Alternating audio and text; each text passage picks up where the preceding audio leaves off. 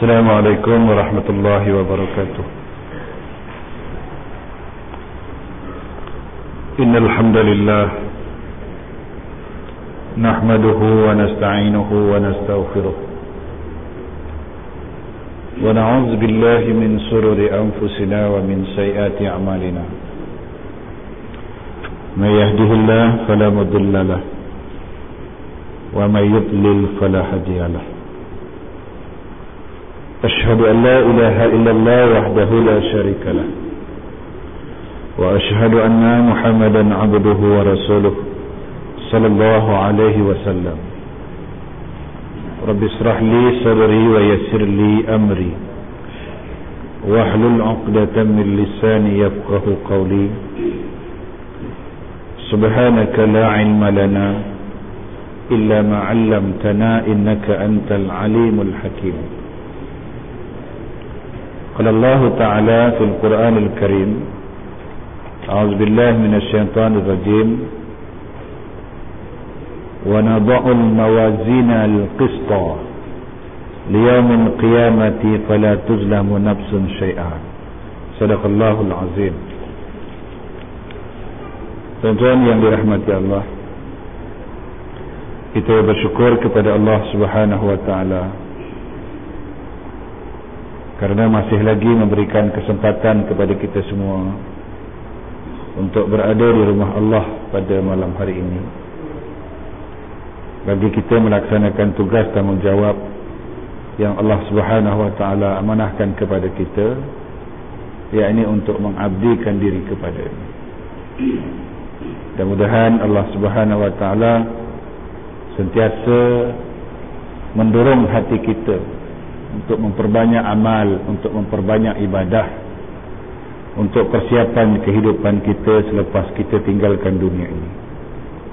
Dan kita juga bermohon kepada Allah agar Allah jangan mencenderungkan hati kita untuk melakukan dosa dan maksiat kepadanya.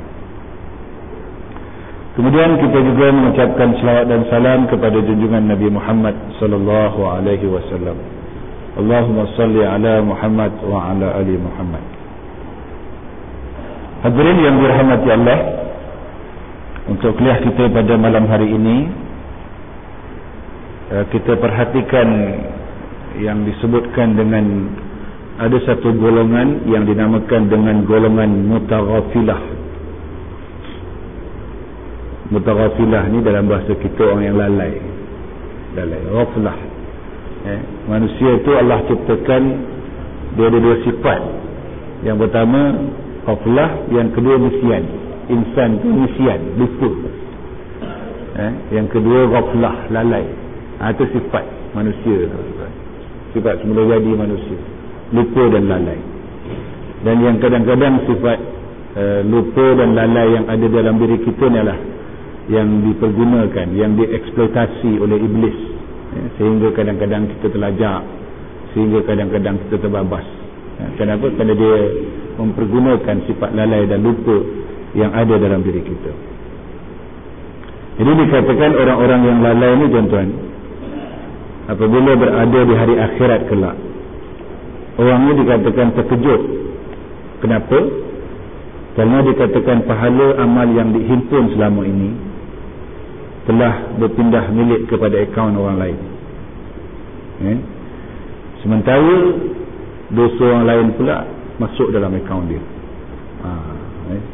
ni orang yang lalai eh? terutama berkaitan dengan hubungan dia sesama manusia ha, eh? dia hubungan dengan manusia ni tuan-tuan kalau kita buat dosa dengan dia dia agak lebih berat berbanding dengan dosa kepada Allah dan dosa kepada Allah kita boleh bertaubat ya, bila-bila saja kita boleh bertaubat kalau Allah terima Allah ampun Allah terima taubat kita beres kita. Tapi dengan manusia tuan-tuan dia agak sulit sedikit. Ya, maknanya kalau tak boleh selesai di dunia kita terpaksa menyelesaikan perkara tersebut di akhirat. Ya, di akhirat. Dalam surah Al-An'am ayat 164 tuan-tuan. Allah SWT menyebutkan wala taksibu kullu nafsin illa 'alaiha. Dan tidaklah seorang membuat dosa kata Allah. Melainkan kemudaratannya kembali kepada dirinya sendiri. Ha, eh? taklah seorang tu buat dosa dia kata melainkan kemudaratan daripada dosa yang dia buat tu balik kepada diri ha. walaupun dia melakukan ya kezaliman contohnya kepada sesama manusia. Memanglah secara nyatanya kita nampak orang tu susah disebabkan kezaliman yang kita buat kepada dia. Tapi sebenarnya ha, dia balik kemudaratannya tu balik kepada diri kita sendiri. Kalau tak di dunia di akhirat lah. Eh? ha, kalau di dunia saja tak apa kan. Kalau beres dunia tak apa. Tapi bimbang di akhirat. Sebab persoalan di akhirat dia lebih sulit. Dia berpanjangan. Eh? dia berpanjangan. Ha, saya selalu sebut kalau sakit dekat dunia ni susah macam mana pun dia akan ada penghujungnya tuan-tuan kan? Susah macam mana? Sakit macam mana? Miskin macam mana pun dekat dunia ni dia ada penghujung ni. Tapi bayangkan kalau miskin dalam kubur kan? Kalau susah dalam kubur. Kalau miskin di akhirat kalau susah di akhirat dia tidak ada penghujung tuan-tuan. Dia tidak ada penghujung ya? Dan dikatakan tuan-tuan bagaimana boleh terjadi perkara eh, terjadi kepada dirinya di akhirat itu di mana terpaksa memikul dosa orang lain dan pahala kepunyaannya terpaksa diambil pula orang lain. Eh, macam mana boleh terjadi begitu? Maka jawapannya tuan-tuan ialah dikatakan sesungguhnya eh, Allah subhanahu wa ta'ala dia tidak mewujudkan Islam ni, agama ni menurut sebagaimana yang difikirkan oleh manusia. Eh, Allah tak turun agama ni menurut fikiran kita menurut kehendak kita eh, menurut kehendak kita. Dan bahkan dikatakan Allah Subhanahu Wa Taala dia tidak membuat janji-janji sama ada janji baik ataupun janji buruk itu kepada manusia berdasarkan logik akal manusia. Eh, Allah tak buat janji baik tak buat janji buruk berdasarkan logik akal kita. Eh? bahkan dikatakan apabila Allah Subhanahu Wa Taala berjanji hendak memberikan surga atau memberikan neraka kepada seseorang itu dia adalah dikatakan dia kehendak apa yang dikehendaki adalah menurut kehendak dia sendiri. Maknanya, eh, maknanya Allah Subhanahu Wa Taala dia tak payah kompromi kepada kita nak bagi surga ke nak bagi neraka kepada kita. Itu hak mutlak dia. Itu hak gitu dia. Eh, itu hak mutlak dia. Sama ada kita nak dilemparkan ke surga atau nak dimasukkan ke dalam surga atau dilemparkan ke neraka. Itu hak eh, kita tak boleh nak apa nak membantah nanti. Kenapa kau masukkan aku dalam neraka ya Allah? Eh, padahal aku ni semasa hidup di dunia patuh tunduk kepada engkau. Eh, jadi maknanya Allah dia ada alasan tersendiri lah eh, dia melemparkan kita ke dalam neraka tersebut kan? Jadi menunjukkan bahasanya Allah SWT turunkan agama ni bukan bukan menurut logik akal kita. Tetapi di atas kehendak dia ha, atas kehendak dia ha. jadi begitu juga dikatakan tuan apabila hendak memerintahkan sesuatu perkara kepada kita ha, memerintahkan ataupun melarang satu perkara ha, dia juga adalah mengikut hikmah dia sendiri ha. kalau nak menghalalkan satu perkara ataupun nak mengharamkan sesuatu perkara ha, dia adalah menurut hikmah dia sendiri ataupun dia nak perintahkan satu perkara ataupun nak mengelarang satu perkara kepada kita dia juga adalah mengikut hikmahnya sendiri. Ha, kerana dikatakan sekiranya setiap perintah dan larangan Allah SWT eh, yang akal manusia tak dapat menerimanya dan dengannya perintah dan larangan itu tidak ditolak. Maknanya kalau nak kompromi dengan kita kalau rasanya perintah dan larangan itu tak masuk akal kita tentulah kita akan tolak kan? Ha, jadi kita kadang-kadang Allah SWT ciptakan sesuatu kepada kita. Kadang-kadang tak masuk akal. Tak masuk akal bukan apa. Kerana akal kita tak mampu nak menjangkau tu apa yang Allah ciptakan tu kan. Kerana akal kita ni terhad kan. Pemikiran kita terhad. Maknanya contohnya Allah jadikan semut ke nyamuk ke binatang kecil-kecil. Kita kata tak buat apa guna tapi menurut Allah dia adalah hikmahnya tersendiri. Menurut dia. Sebab Rabbana marfarakta hazabatidah semua yang Allah ciptakan tu tak ada yang sia-sia, tak ada yang percuma. Semuanya ada hikmah. Ha, ada hikmah tersendiri. maka dikatakan maka mustahil setiap syariat Allah Taala itu dapat diterima oleh logik akal manusia. sehingga bila-bila pun adalah syariat Allah yang boleh diterima oleh logik akal dan sebaliknya ada juga perintah ataupun syariat Allah itu yang tak masuk logik akal ha, kan? Dia begitulah sifat dia. Ada yang akal kita masuk yang Allah terima tu masuk akal yang Allah yang Allah turunkan pada kita masuk akal dan ada kalanya tak masuk akal. Macam peristiwa Isra Mi'raj lah kan? Dia kalau nak masuk akal memang tak masuk akal kan sebab perkara tersebut bukan makanan akal. Dia makanan ni. Dia makanan iman. Kan? Ha, peristiwa Isra Mi'raj kan kalau nak kita akal-akalkan mana masuk akal. Ha, sebab perjalanan pada masa itu dari Masjidil Haram ke Masjidil Aqsa 3 bulan tu kan. Rasulullah dalam masa satu malam boleh pergi ke Sidratul Muntaha patah balik lagi. Kalau kiakan memang tak masuk akal. Tapi kerana apa? Kerana perkara tersebut memang bukan bukan perkara yang berkaitan dengan akal tapi perkara yang berkaitan dengan iman. Ha, jadi perkara yang berkaitan dengan iman itu kita kena terima lah kena terima walaupun kita rasa tak masuk akal. Jadi iman tetap ha, tetap meyakini perkara tersebut Contoh tuan-tuan, eh, contoh dalam syariat ya dalam hukum fikah, ya dalam hukum fikih contohnya. Dalam hukum fikah ya, mengenai hukum mandi wajib contohnya. Eh, mandi wajib disebabkan oleh keluar air mani sama ada keluar mani kerana jima' ataupun mimpi. Maka wajib bagi orang yang berkenaan mandi dengan meratakan air kepada seluruh anggota tubuh badan. Setelah itu barulah orang tersebut boleh melakukan ibadah solat, ibadah uh, umrah, uh, ibadah lain-lain ibadah lah ha? sedangkan bagi kebanyakan ulama ha? terutama ulama mazhab syafi'i dia menghukumkan bahasanya air mani itu suci air mani itu tak najis ha? sebaliknya betul dia kata bagi orang yang buang air besar dan buang air kecil ha? mereka hanya diwajibkan taharah ha? iaitu mensucikan dengan membasuhkannya hanya tempat yang keluar najis itu ha? Untuk melakukan ibadah salat seumpamanya jadi mereka hanya dikendaki beruduk sahaja jika mengikut tadi akal dan tadi katakan tentulah orang yang keluar itu hanya eh, hanya patut basuh anggota yang tempat keluar itu sajalah. Eh? Orang yang mengeluarkan air buang air kecil dan air besar itu yang patutnya mandi. Sebab air buang air besar dengan buang air kecil itu najis. Sepatutnya dia mandi. Ha, tetapi dikatakan orang yang keluar air mani itu yang mandi. Ha, yang kena mandi, kena mandi wajib. Ha, Sepatutnya ya, sebelah cara air mani itu dikatakan tak najis. Ha? Buang air kecil kita najis. Buang air besar kita najis. Sepatutnya yang keluar najis dah kena mandi kan. Ha? Ha? Yang keluar tak najis apa pula kena mandi. Ha, tapi uh, menurut Allah Subhanahu Taala dia ada hikmahnya tersendiri lah. Ha? Mana kalau masuk akal mana tak masuk akal kita. Sebab air mani. Ya? Ha, sebabnya kita tak tahu. Wallah alam lah hikmah kita, kita pun tak kita, apa ulama pun tak tak tak memperjelaskan dengan seperinci apa sebab dia. Uh, yang pastinya dikatakan air mani itu suci. Ya, air mani itu tak najis.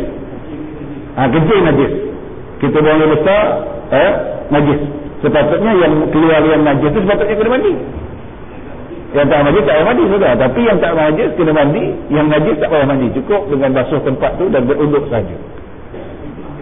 Ha? hikmahnya Allah alam.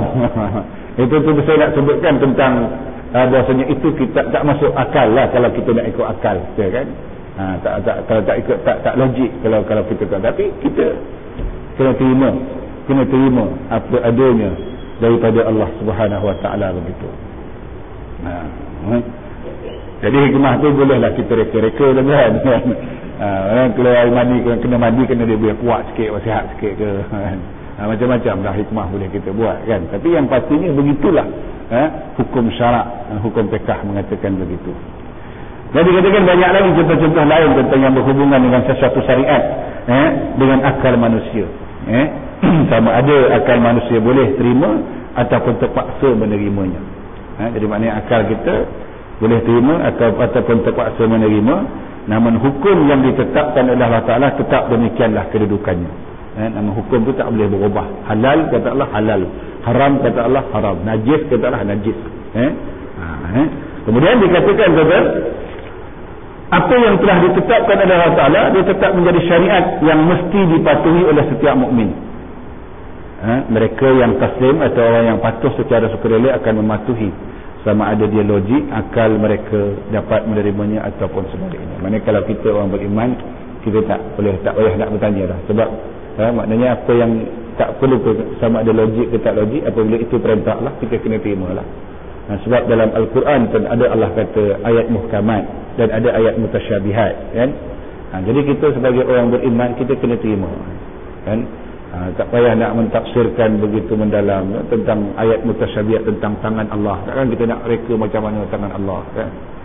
Ha, jadi maknanya kita tak nak Allah tangan Allah lah. Ha, kita maknanya kita tak boleh nak gambarkan macam mana besar tangan Allah. Tak boleh nak nak apa? Nak uh, apa nak buat bentuk macam mana tangan Allah itu itu itu, itu, itu kita tidak boleh kita melakukan demikian. Kemudian juga dikatakan demikian pula eh, kaitannya dengan keputusan Allah Subhanahu Wa Taala menghukum hambanya di akhirat. Ha, eh, sama ada hendak membalas dengan surga atau neraka. Adalah dia menjadi hak Allah Subhanahu Wa Taala untuk menentukannya. Ha, itu hak dia tuan-tuan. Sama ada dia nak masukkan kita dalam surga atau nak masukkan kita dalam neraka. Eh, ha, walaupun kita banyak amal ibadah pun kan kata Allah kau tak layak masuk surga kan? Ha, kan sebab ada ada ada seorang abid kan dia beribadah 70 tahun.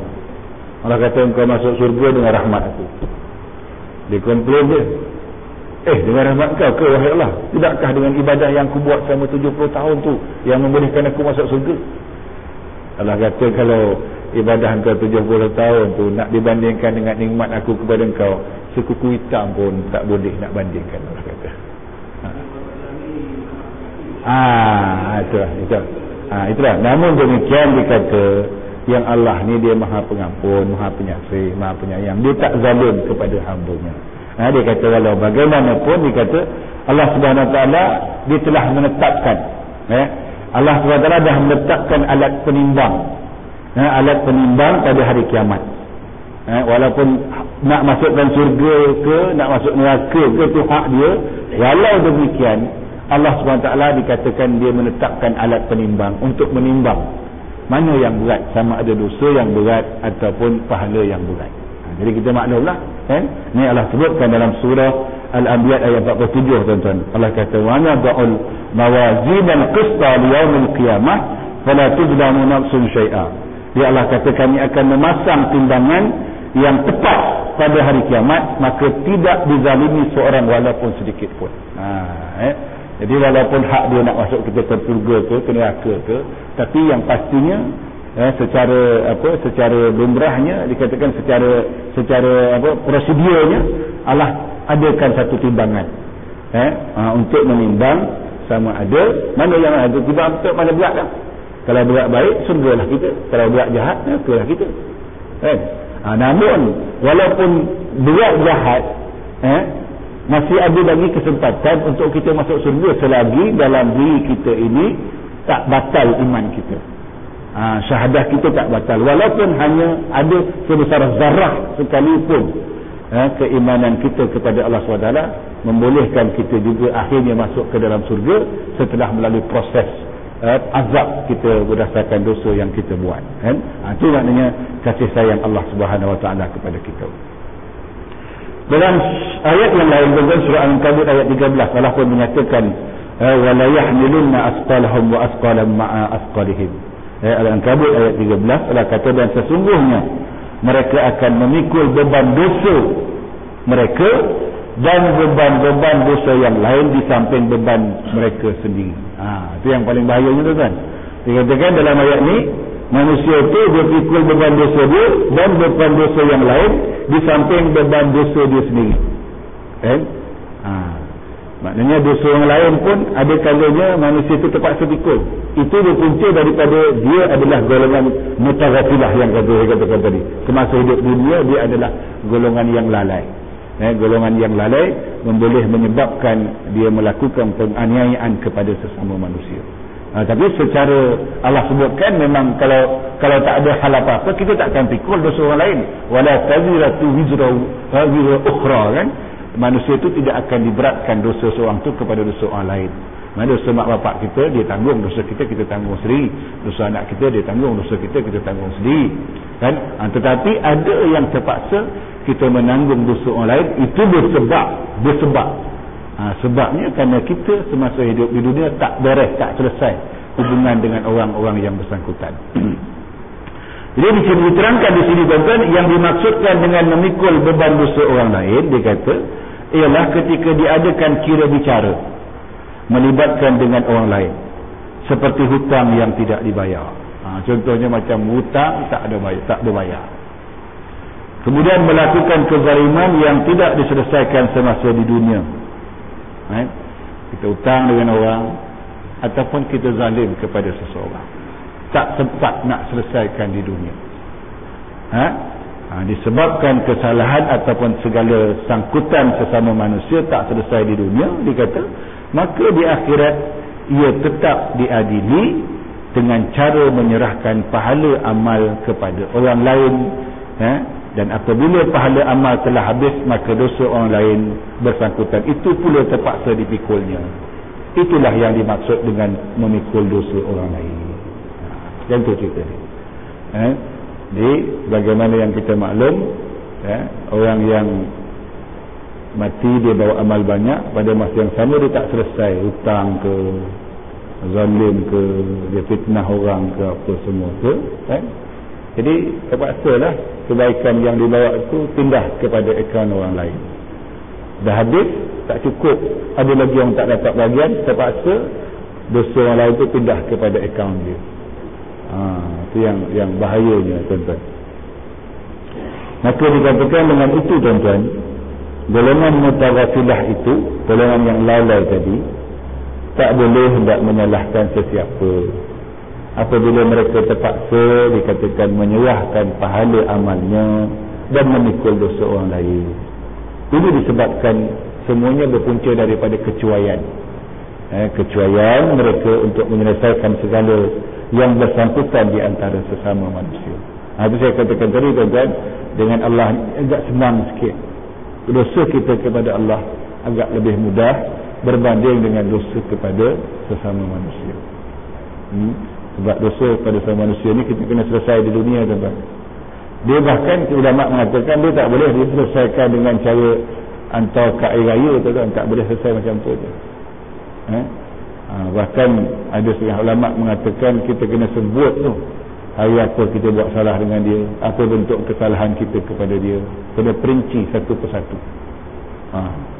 Ha, itu bukan perkara mudah. Bukan perkara mudah tu kan? Ha, maknanya kita nak nak jatuhkan martabat kita depan manusia kan? Kalau orang tu boleh terima okey lah. Kalau dia tak boleh terima ha, satu hal lagi kan? Satu perkara lagi kan? Ha, itu itu agak berat dikatakan kepada sesama manusia maka wajib di atas setiap orang mukmin tuan dikata supaya menghitung keburukan diri sendiri.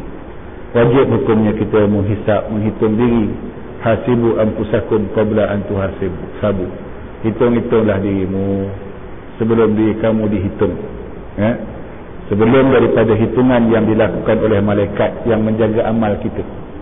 Nah sebelum malaikat hitung amal kita nanti di akhirat lebih baik kita hitung dahulu dekat dunia ni ya sebab dikatakan malaikat dia apabila menghitung amal buruk seseorang tu tuan-tuan ya, dia akan menghitung tanpa simpati dan tak ada belas kasihan terhadap kita. Malaikat yang ditugaskan oleh Allah yang menghitung amal buruk kita dia tak ada simpati kan maknanya tak boleh dia nak tokok tambah tu tak boleh nak cincai-cincai tak ada nak dia cincai tak ada. Ha? amal buruk kita dia tak ada nak cincai. Ha, kan? Jadi malaikat dikatakan apabila dia hitung tak ada simpati dan tak ada belas kasihan. Tak lah siapa dia. Ha? biar siapa pun manusia itu sama ada mereka raja-raja ataupun mereka adalah rakyat jelata. Ha, sama ada mereka orang berilmu ataupun mereka orang jahil. Ha, sama ada mereka orang kaya ataupun mereka orang papa kedana. Jadi di sisi Allah tuan-tuan tuan-tuan ini Allah tak hitung sudah ha, maknanya dia kalau kita buat buruk buruk lah kita buat baik baik lah nanti kita kira ha? ha. jadi tuan-tuan dikatakan andainya lah kita ni sedar kita ni ingat akan perlunya menghitung diri kita ni apatah lagi dikatakan mereka banyak melakukan kerja-kerja engkar hingga mengatasi kebaikannya ha, eh, apatah lagi setengah manusia itu yang banyak derhaka yang banyak buat dosa berbanding dengan kebaikan yang dia buat eh? ha, kalau boleh dikatakan mereka mesti berusaha untuk mengurangkan atau meninggalkan kemungkaran itu terus. Ha, eh? maknanya kalau dalam bak, maksiat ni tuan-tuan tak ada nak nak nak slow-slow tak ada pelan-pelan lah. Ada yang kata pelan-pelan lah. Tak ada kan. Kalau maksiat ni kalau boleh tinggal terus satu terus. Kan ada orang minum arak dia kata bagi pelan-pelan lah. Dia dah biasa minum kan uh, minum sehari dua botol uh, pelan-pelan lah sehari sebotol ke setengah botol ke. Ha, ha, tak boleh macam tu uh, ada kes uh, orang isteri telefon saya minggu lepas. Dia kata suami dia ni terlibat dengan pelacur lah. Hmm. dia kata macam mana? Kata saya dia, dia telefon saya lah. Ha, suami kata dia nak tinggal secara pelan-pelan tak ha, maknanya nak, nak mengurangi hubungan dengan wanita yang tak baik ni secara pelan-pelan dia kata nak pelan-pelan macam mana ha, jadi pelan-pelan tu bimbanglah dia kata wanita ni guna apa guna benda-benda tak elok ke apa semua kan dia kata jadi kalau maksiat ni tuan-tuan mana boleh tinggal pelan-pelan. Maknanya kita tinggal terus tinggal. tinggal. Maknanya tak ada kompromi dengan dosa. Tak ada kompromi dengan maksiat. Ya. Dan dikatakan karena menghitung diri itu tuan-tuan. Berarti kita menyedari keperluan kehidupan hari akhirat. Maknanya kalau kita hitung diri kita. Kita imbas kembali dosa kita. Amalan baik kita. Kalau kita timbang-timbang mana yang banyak agaknya. Maknanya kita sedar bahawasanya. Ya, berarti kita menyedari keperluan kehidupan akhirat yang hanya bergantung kepada pahala dari amal yang diredai oleh Allah Subhanahu sahaja. Maknanya tak ada siapa yang tempat kita nak bergantung. Kan? Dalam kubur nanti kita nak bergantung pada siapa? Tak ada siapa yang nak kita nak bergantung tu kan? Kan? Amal lah kan? Atau bila kita mati nanti kan ada tiga perkara yang menghantarkan kita. Yang dua balik, yang satu tinggal. Siapa dia? Ahli keluarga kita doa hantar kita. Anak-anak, isteri, ahli keluarga doa hantar kita. Yang kedua harta kita Kita mewah kita Apa semua kita Pergi hantar kita Tapi dia balik tu tu Tak ada isteri yang nak bersama Dengan suami sama-sama dalam kubur Tak ada. Eh? Yang tinggal amal kita Amal So, kita kena his, kena hisap berapa banyak amal kita dah. Eh, sebab saya selalu sebut dekat dunia ni kita mungkin lebih kurang 7-80 tahun kan. Siang malam orang kerja nak bahagia 7-80 tahun dalam kubur kita lama kan. Lama berapa lama? Tunggu hari kiamat. Kalau kiamat 70 1000 tahun 1000 tahun. Agak kalau hari kiamat 2000 tahun 2000 tahun. Dia apabila lama persoalannya bekal lah eh? apabila lama di sana persoalannya bekal. Ha, kita kalau nak berjalan pun dekat dunia ni nak melancong pun kita ada bajet kan. Ha, nak pergi umrah sekian bajet. Ha, nak pergi apa nak pergi melancong ke Terengganu Kelantan sekian bajet. Ha, ha, kita pun kena fikirkan nak berada ha, kita pergi umrah berapa hari? 14 hari kan bajet kita sekian ribu. Ni nak bajet seribu tahun ni kan berapa banyak bajet yang kita perlukan peruntukkan. Ha, namun Allah ni dia maha pengasih tuan-tuan. Dia maha penyayang. Ha, seperti Tuan Haji kata tadi. Maknanya dia tidak menganggap puasa saja ibadah. Dia tidak menganggap haji umrah semayang saja ibadah. Bahkan kita bekerja pun ibadah. Bekerja pun kita kerja cari rezeki yang halal untuk anak keluarga kita. Ibadah. Ha, ibadah. Senangnya Allah nak bagi ibadah kepada kita. Bahkan bulan puasa tu tidur pun kan ada hadis mengatakan orang puasa tidur dia pun dianggap ibadah. Ha, so Allah nak bagi kepada kita senang nak bagi pahala percuma tuan-tuan. Ya.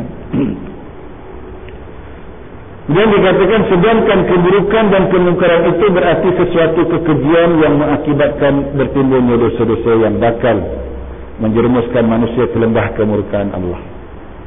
Ya. Jika manusia tak berusaha sendiri untuk mengatasi keburukan dirinya, sama ada terhadap Allah Taala dan lebih-lebih lagi kepada sama manusia maka dah pasti dikatakan apabila sampai di akhirat kelak mereka akan menghadapi keperih kepahitan kerana terpaksa bayar membayar segala yang bersangkutan sesama manusia sampailah dia muflis. Ha, itu saya kepada manusia. Eh, sampai peringkat orang tu bankrupt. Sampai peringkat orang tu muflis. Ha, itu saya katakan kalau kepada Allah maknanya kita senanglah bertaubat dengan memenuhi syarat-syarat taubat tu Allah SWT ampunkan dosa kita. Namun kepada sesama manusia dia tak semudah itu. Eh, dosa terhadap manusia tak akan terhapus selagi belum berlaku urusan penyelesaian kesalahan-kesalahan atau kezaliman sesama mereka. Ha, eh, manusia ni tak selesai dikatakan selagi kita tak selesaikan. Kan? ha, namun demikian tuan-tuan masih ada juga ruang tuan-tuan kepada sama manusia ni. Maknanya kita dah usaha kan ha, kita pernah zalim kepada seorang kita pernah tipu seorang dulu satu ketika mungkin kan? Kita dah cari lah cari, cari, cari. Dia nak bagi nak bayar semula apa yang dah kita lakukan kepada dia. Cari, cari tak jumpa cari, cari tak jumpa. Jadi apabila cari tak jumpa tuan-tuan caranya adalah dengan cara apabila kita berdoa tu kita doa lah ya Allah ampunlah dosa aku. Ampunlah dosa dua ibu bapa aku dan ampunlah dosa orang yang ada hak terhadap diri aku itu kita kena minta ampun untuk orang yang kita dah nak cari-cari nak bayar nak selesaikan nak lansaikan tapi tak jumpa. Ha, jadi minta ampunkan untuk dia kepada Allah Subhanahu Wa Taala ya. Ampunkanlah orang yang ada hak terhadap terhadap diri aku. Ha, itu diajarkan kita berdoa demikian oleh Rasulullah sallallahu alaihi wasallam. Tapi setelah usaha lah ha, jangan usaha tu kena cari betul-betul kan ha, jangan lebih-lebih kurang tak apalah kan? tak boleh kena cari kena usaha betul-betul Tuan yang dirahmati Allah. Kemudian dikatakan tetapi apa yang menduka citakan bahawa kebanyakan manusia itu dikatakan sangat gembira dia memperkatakan keburukan orang lain. Ha, itu dah sifat kita manusia lah. Suka duk kata keburukan orang lain. Dan menyentuh kehormatan atau air muka sesama insan. Ha, itu sifat manusia tu. Dia suka begitu. Eh? Dia suka nak, apa, nak jatuhkan maruah orang lain. Dia suka eh, nak menyentuh ke air muka orang lain. Walaupun dikata ada beberapa tempat ha, ada beberapa tempat atau keadaan di mana manusia diharuskan menyebut hal-hal keburukan orang lain. Ha, ada pula tuan-tuan dibolehkan kita menyebut keburukan orang lain. Eh, umpamanya ketika memberi penjelasan di mahkamah seperti yang dikendaki oleh pihak mahkamah supaya tertuduh yang telah dibuktikan kejahatannya dihukum dengan hukum Islam yang setimpal. Ha, maknanya kalau di mahkamah tu kita kena cakap terus terang lah. Kalau kita nak bercerai dengan isteri kita contohnya kan? Yang isteri kita ni nusus derhaka pada kita. Kita kena bagi tahu tentang keburukan dia di mahkamah. Supaya kami dapat menentukan hukuman.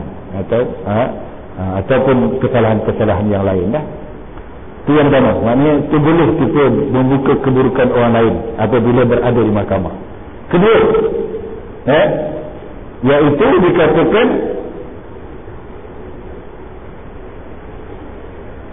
bagi eh, begitu juga ketika berusaha menyelamatkan umat dari kezaliman pemerintah yang zalim. Ha, itu yang kedua. Eh, atau mendedahkan keburukan seorang tokoh yang terkenal jahat untuk melaporkan kepada pihak berkuasa supaya diambil tindakan sewajarnya bagi mengelakkan orang lain ditimpa kejahatan tokoh berkenaan itu. Maknanya yang kedua juga orang yang nak kita lantik jadi pemimpin. Ha, kalau dia zalim kan, kalau dah tahu sifat dia, perangai dia adalah orang yang zalim kan. Jadi kita kena boleh boleh membuka keburukan dia di tengah orang ramai agar orang ramai jangan sampai dizalimi. Ha, eh? Ataupun kita kenallah seorang tokoh tu jahat. Dia memang terkenal jahat. Kita tahu kejahatan dia. Kita tahu uh, perangai dia ha, jadi apabila dia nak nak apa nak dicalon jadi pemimpin tuan-tuan kita kena bagi tahu sebab kalau dia akan pimpin masyarakat rosaklah masyarakat kalau dipimpin oleh orang yang orang yang zalim oleh orang yang jahat namun tuan-tuan dikata pada dasarnya memperkatakan keburukan orang lain itu adalah sesuatu yang ditegak oleh Islam. Atau pada dasarnya begitu. Eh? kita memperkatakan keburukan orang lain pada dasarnya ditegah oleh Islam eh, jika tanpa sebarang sebab yang diizinkan oleh syarak. Ha, maknanya kalau syarak membolehkan kita boleh membuka keburukan orang lain dengan sebab-sebab tertentu. Namun dikatakan pada dasarnya eh, tak boleh kita membuka aib orang lain.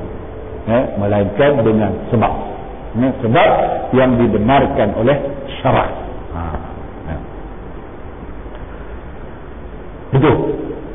Kemudian juga demikian juga dikatakan setengah sesetengah dari kalangan manusia dikata ada yang suka mengambil harta orang lain. Ha. atau menggunakan barang peralatan yang diamanahkan kepadanya tetapi telah dipergunakan untuk mencari keuntungan diri sendiri dengan cara yang tidak diizinkan oleh syarak. Ada setengah manusia ni dia salah guna kesempatan salah guna peluang salah guna kemudahan eh, yang diamanahkan kepada dia eh, atau mengambil hak orang lain. Ha, maka dikatakan orang macam ni alangkah dahsyatnya dan akibatnya. Akibat buruk yang akan menimpa diri dia nanti di akhirat. Kerana dikatakan setiap penyelewengan walaupun sekecil mana sekalipun pasti akan menerima pembalasan di akhirat kelak. Eh, apabila Allah SWT letakkan kita di tikar keadilan di mahkamah dia walaupun sekecil mana eh, kita akan diperlihatkan apa yang kita buat semasa di dunia. Ini ayat yang selalu kita baca lah. فَمَنْ يَعْمَلْ مِسْقَالَ ذَرَّةٍ خَيْرًا يَرَى وَمَنْ يَعْمَلْ مِسْقَالَ ذَرَّةٍ شَرًّا يَرَى Barang siapa melakukan amal kebaikan walaupun sebesar zarah Allah akan perlihatkan. Begitu juga sebaliknya barang siapa melakukan kejahatan walaupun sebesar zarah Allah akan nampak, Allah akan hitung nanti. Dia berjalan betapa malam ketika segala pihak datang menuntut hutang yang segala atau yang segala yang bersangkutan. Tapi dikatakan ketika itu seorang itu dah muflis, tak memiliki barang sebarang harta untuk diserahkan. Kecuali terpaksalah menyerah amal, pahala atau memikul dosa orang lain. Ya, dikatakan setelah habis pahala amal itu. Sedangkan ketika itu dikatakan tak ada manusia di akhirat nanti tuan-tuan dikatakan tak ada manusia yang hendak memaafkan atau menghalalkan segala yang bersangkutan ha. Ha? sebab dikatakan masa itu masing-masing nak selamatkan diri tuan-tuan. tak ada manusia kecuali ada kes-kes terpencil lah yang disebutkan dalam beberapa riwayat kan ha, yang ada satu riwayat menyebutkan Rasulullah ketawa. Apa Abu Hurairah melihat Rasulullah ketawa. Kenapa ketawa ya Rasulullah? Aku dinampakkan oleh Allah dua orang umatku sedang merangkak di hadapan Allah kata Rasulullah. Yang satu berkata kepada Allah wahai Allah orang ni dahulu semasa dekat dunia dia zalim kat aku. Aku tak boleh nak balas sebab aku ni orang lemah dia kata. Ha, dia orang pangkat tinggi aku ni orang lemah Aku tak boleh balas ketika itu. Siapa aku yang nak balas dia? Ya Allah, aku ni orang yang kalangan da'if. Jadi sekarang ni, Ya Allah, kau tolong ambilkan hak aku daripada dia. Allah kata, kau bayarlah. Hak yang kau zalim kepada dia. Semasa hidup di dunia tu. Maka orang tu kata, aku nak bayar dengan aku. Ya Allah, dah tak ada dah. Habis dah. Ha, semua yang aku bawa dah habis dah. Dah pagi tunggah kat orang lain dah. Jadi orang ni kata, kalau dia tak boleh kalau dia tak ada lagi Allah dia kena pikul lah dosa saya. Dia kata. Dia kena pikul dosa saya. Ha. jadi dikatakan di kalangan itu di saat itu kata Abu Hurairah Rasulullah menangis. Kenapa? Orang yang begitu bongkak orang yang begitu takbur orang yang begitu sombong semasa di dunia apabila berada di hadapan Allah begitu hina dinanya dia kata Rasulullah hina sungguh dia terpaksa nak minta simpati kepada orang lain nak minta sedikit pahala kepada orang lain. Namun dalam riwayat ini dia katakan dia kes terpencil tuan-tuan. Dia Allah kata kepada orang yang dizalimi kau tengok ke atas? Tengok. Satu mahligai. Satu mahligai. Eh? dia kata satu punya Tuhan Allah aku akan bagi kepada orang yang sanggup membayarnya. Ha. nak bayar dengan apa? Siapa yang boleh bayar engkau boleh bayar kata Allah. Dengan apa? Dengan kau maafkan kesalahan saudara kau tadi. Ha, kalau macam tu aku maafkanlah ya Allah. Kalau tu kau nak bagi aku maafkan lah hayat ha, jadi masuklah Allah kata. Ha, jangan seorang dia bawa dia lagi Allah kata. Bawa orang yang menzalimi kau ha, ini kes-kes terpencil tuan-tuan. Ha, maknanya kes-kes maknanya satu-satu kes lah maknanya nak namun demikian dikata pada masa tu tuan-tuan dikatakan manusia dikatakan eh, tak akan mudah untuk nak menghalalkan segala yang bersangkutan. Kerana manusia dikatakan masing-masing sedang berusaha untuk mendapatkan timbangan amal kebajikan yang lebih berat. Masing-masing di ketika itu dikatakan nak dapatkan supaya timbangan amal itu berat. Hatta dikatakan dalam satu riwayat mak bapak pun nak tuntut hutang dengan anak dia masa itu walaupun hutang RM10 tu kan ada yang mengatakan dalam itu mak bapak dikatakan minta hutang kepada anak dia. Sehingga anak dia merayu mak bapak harta bapak kan harta mak kan harta saya juga. Eh dekat sini tidak dia kata. Dekat sini tidak kata mak bapak ni sebab aku nak beratkan timbangan kebaikan aku membolehkan aku masuk surga walaupun hutang RM10 ha. ha. sebab itu persoalannya harta mak bapak kita bukan harta kita kan ha? harta isteri kita bukan harta kita harta dia harta dia ha? tapi harta kita harta dia kan? Dengan isteri kita kan? Harta dia harta dia. Harta kita harta dia. Harta dia bukan harta kita dengan isteri kita. Jadi kalau hutang dengan isteri kena bayar. Ha, hutang dengan isteri kena bayar. Ha.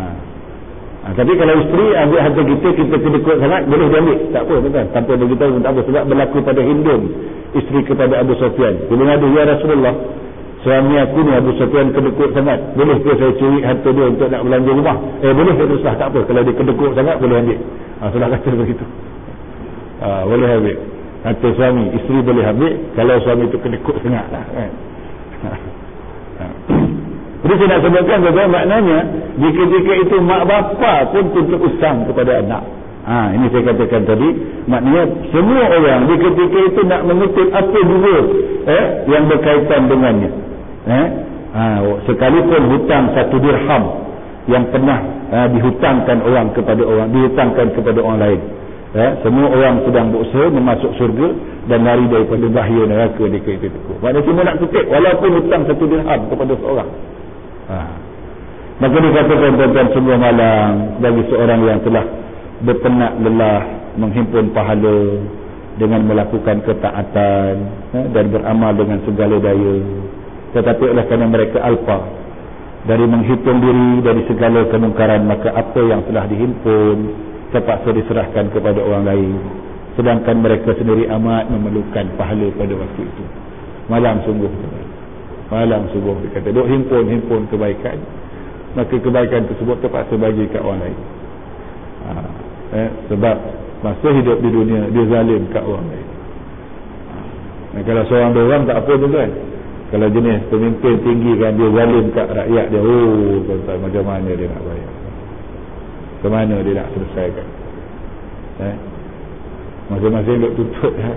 ha, itulah sudah kata orang pemimpin ni kalau dia adil satu hari dia menjalankan tugas ganjaran pahala dia sama dengan 10, 60 tahun dia buat ibadah ha. satu hari satu hari dia menjalankan tugas sama 60 tahun ibadah. Tapi sebaliknya kalau dia zalim ha, dia adalah orang pertama dia lemparkan ke dalam neraka Alhamdulillah. Kemudian Al-Qurtubi dalam kitabnya At-Tazkirah dia mengatakan sekiranya ada seorang laki-laki pada hari kiamat membawa pahala amal 70 orang nabi. Sekiranya dia masih bersangkut hutang dengan seorang walaupun sekedar nilai 5 sen. Misalnya dia tak dapat masuk surga selagi hutangnya belum dijelaskan.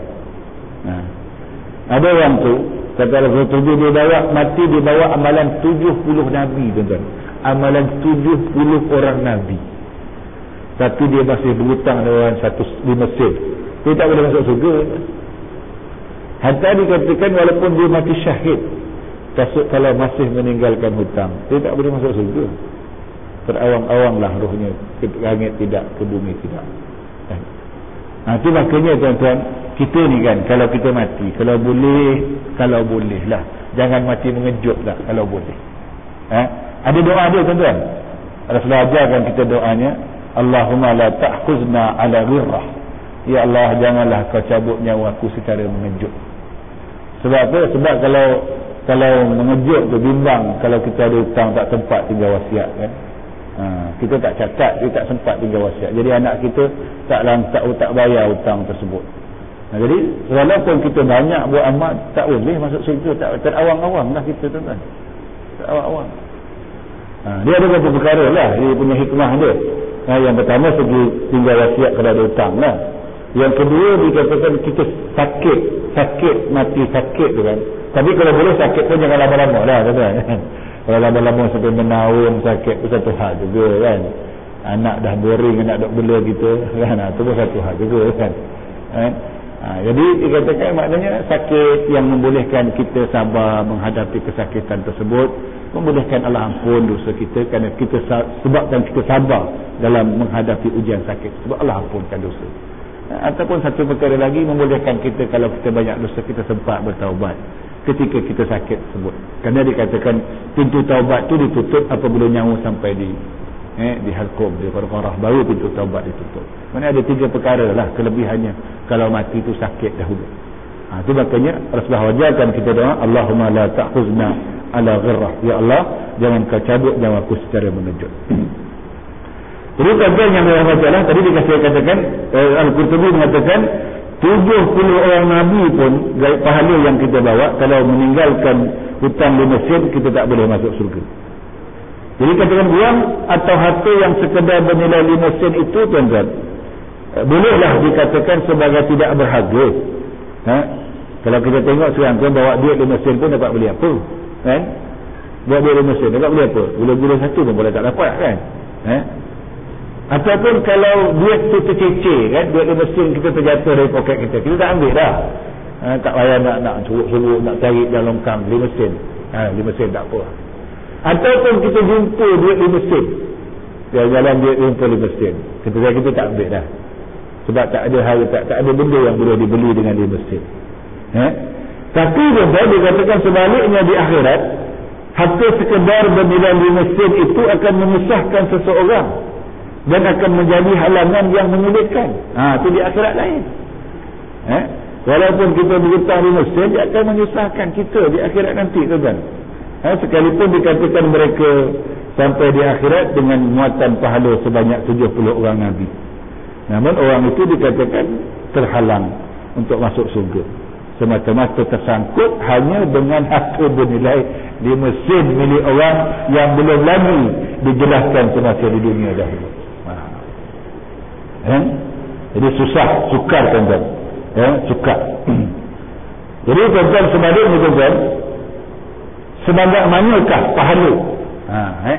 yang kita nak bayar kalau kita berhutang di mesin dengan orang dekat dunia ni dekat akhirat nanti banyak mana pahala yang kita nak bayar kepada orang yang kita berhutang di mesin dia katakan sebanyak mana pahala yang akan diambil untuk diserahkan kepada orang-orang yang berkaitan itu Al-Qurtubi menyatakan di dalam kitabnya bahawa pahala yang terpaksa diserahkan itu ialah sebanyak pahala 700 kali salat yang diterima oleh Allah Ta'ala.